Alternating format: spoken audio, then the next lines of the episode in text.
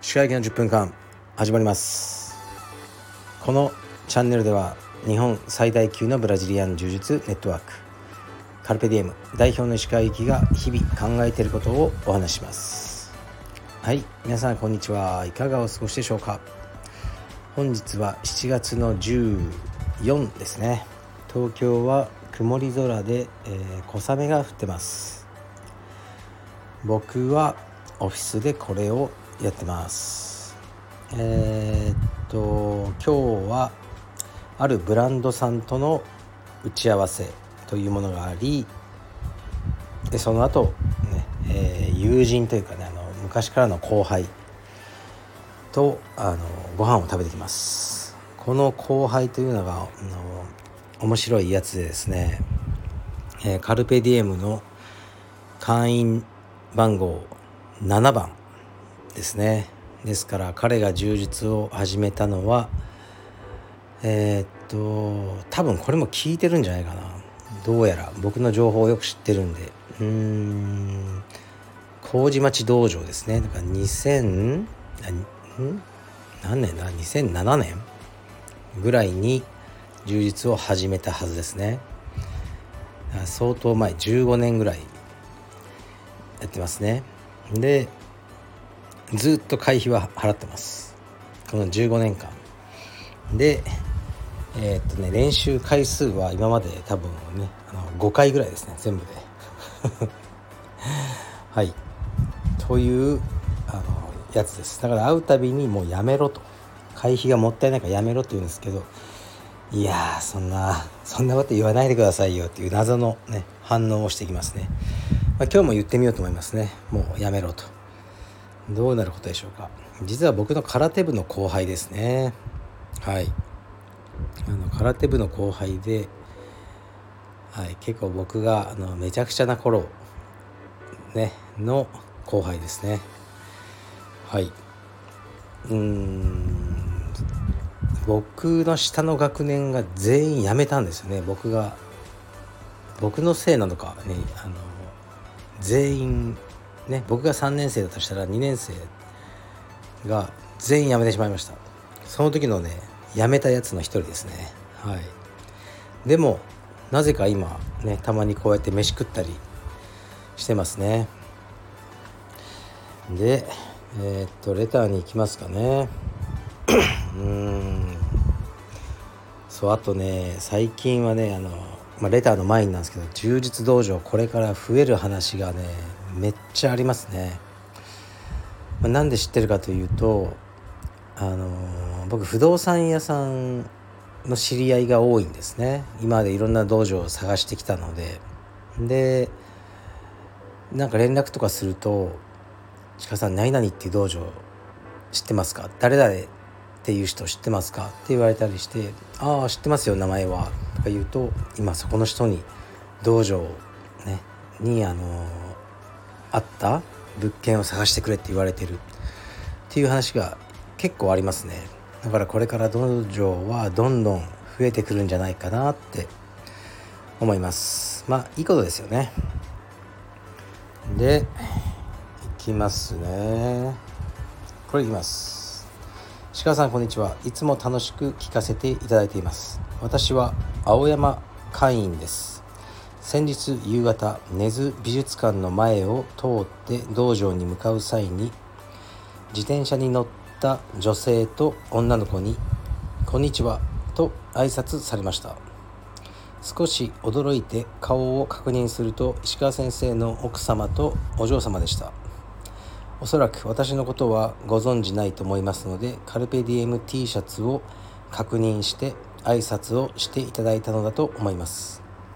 何気ない一瞬のコミュニケーションでしたが会員としてもとても嬉しく思いましたので奥様とお嬢様にお伝えいただけるとありがたいです。暑い日が続きますがご家族皆様ともども体調を崩されませんようご自愛ください。はい。りがとうございます。そういうことがあったんですね。でカルペディエムアパレルをね着てる人にはあのもう全員挨拶です。もちろん。なね、その人を知ってようが知っていまいが、まあ、おそらくカルベディエム関係者であるので挨拶をしろってことにしてますね。感謝です。僕は常々自分の息子とか娘に言ってますね。あの家にいる時にこの家の中のものを見渡してみろ。とあそこにあるベッドテレビね。でもうテーブルお前らが着てる服パンツまで全てカルペディエムの会員さんからのお金だ、それ以外に収入ないんで僕は。ね。この目に目に見えるもの全てがカルペディエムの会員さんから頂いたお金。ね。それでそれが僕の会社に入りそれで買ってるものだと。だからカルペディエム会員さんを崇拝せよ。っていうふうに言ってますね。まあ崇拝せよとは言ってないですけどありがたいという、ね、気持ちを忘れないでくれとよく言ってますね。挨拶は大事です。本当にもう挨拶は勝負です、ね、前も言いましたけど、ね、自分がね苦手だなと思ってる人に自分から挨拶できるかどうか。そそれであのね人生は変わる。って、えー、思いますね。まあこれは僕の言葉じゃないんですけど僕が好きな人がそういうことを言ってて僕もそう思いますね。あ苦手だなこの人っていうのはあるんですかね僕も。あ例えばね充実の大会の会場とか行ったらねそういう人こそ、ね、向こうは目をそらしてるのに「こんにちは!」ねそれいけるかどうか、ね、言ったら、うん、俺の勝ちだな。とっていうふうにあの思ってますね。ね、うん、本当にありがたいことです。もうカルペディエム会員さんで溢れてるんですよね。僕がたまにこの辺を歩いてると。うん。街中で見かけますね。本当にありがたいなと思います。でもう一発レターに行きます。えー、っとああこれは。はい。これは昨日の僕の、ね、収録ですね。また子どもの習い事についてお話しさせていただきました。それに対する、えー、レターですね、えー、スーさんから来てます。スーさんはこの間のライブにも登場してくださいましたが今ねご自身は充実をやってらっしゃる方で、えー、お子様は、えレスリングをやってらしてこの間の全全中ですね全日本中学生選手権では、えー全国3位という、ね、残しているけ、ね、結果をすごく強いお子さんのお父さんです。えー、っと読みます。あの手この手でやる気を出させるの大変ですよね。何がきっかけで子どもの気持ちが変わるかわからないので一度だけ優勝したら何か好きなものを買ってあげると言ったらそういうんじゃないんだと言われて逆に気づかされました。本人の中で何か変わったものがあったのでしょう。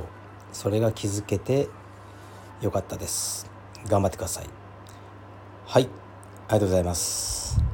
そうなんですよ。まあ昨日のね収録を聞いてない方はよく意味が分かんないと思いますので是非聞いてください。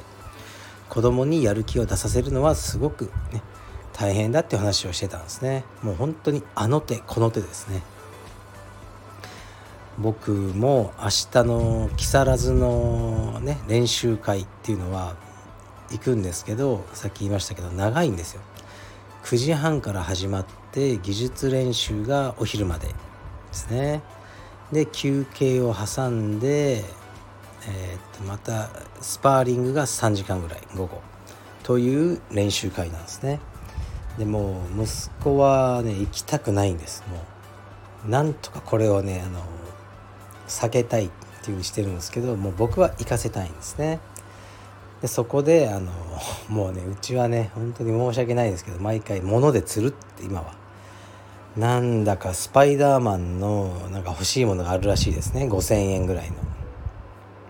うん、でこれを買ってくれと言ってたんでじゃあもう木更津の練習会最後まで頑張れたら買ってあげるよっていうふうに言ったらあの昨日の時点ではうん自分の貯金で買おうかなって言って ましたけどいやそれはダメだと。そんなね5,000円もするものを自分の貯金で買っちゃダメだと。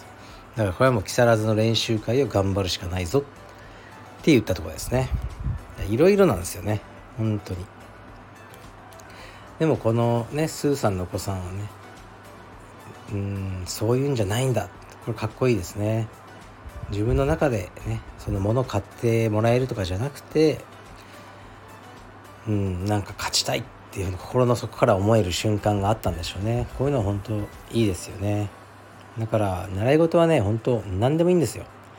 何でもいいんです。レスリングでも柔術でも空手でももう縦笛でももうカバディでも何でもいいと思います。何か努力したしてね勝てなかった人に勝てるようになるとか自分の壁をあの超えていくその感覚をね自分で感じる。ということが大事を大丈夫じゃない大事なんじゃないかなと思ってます。はい。ね。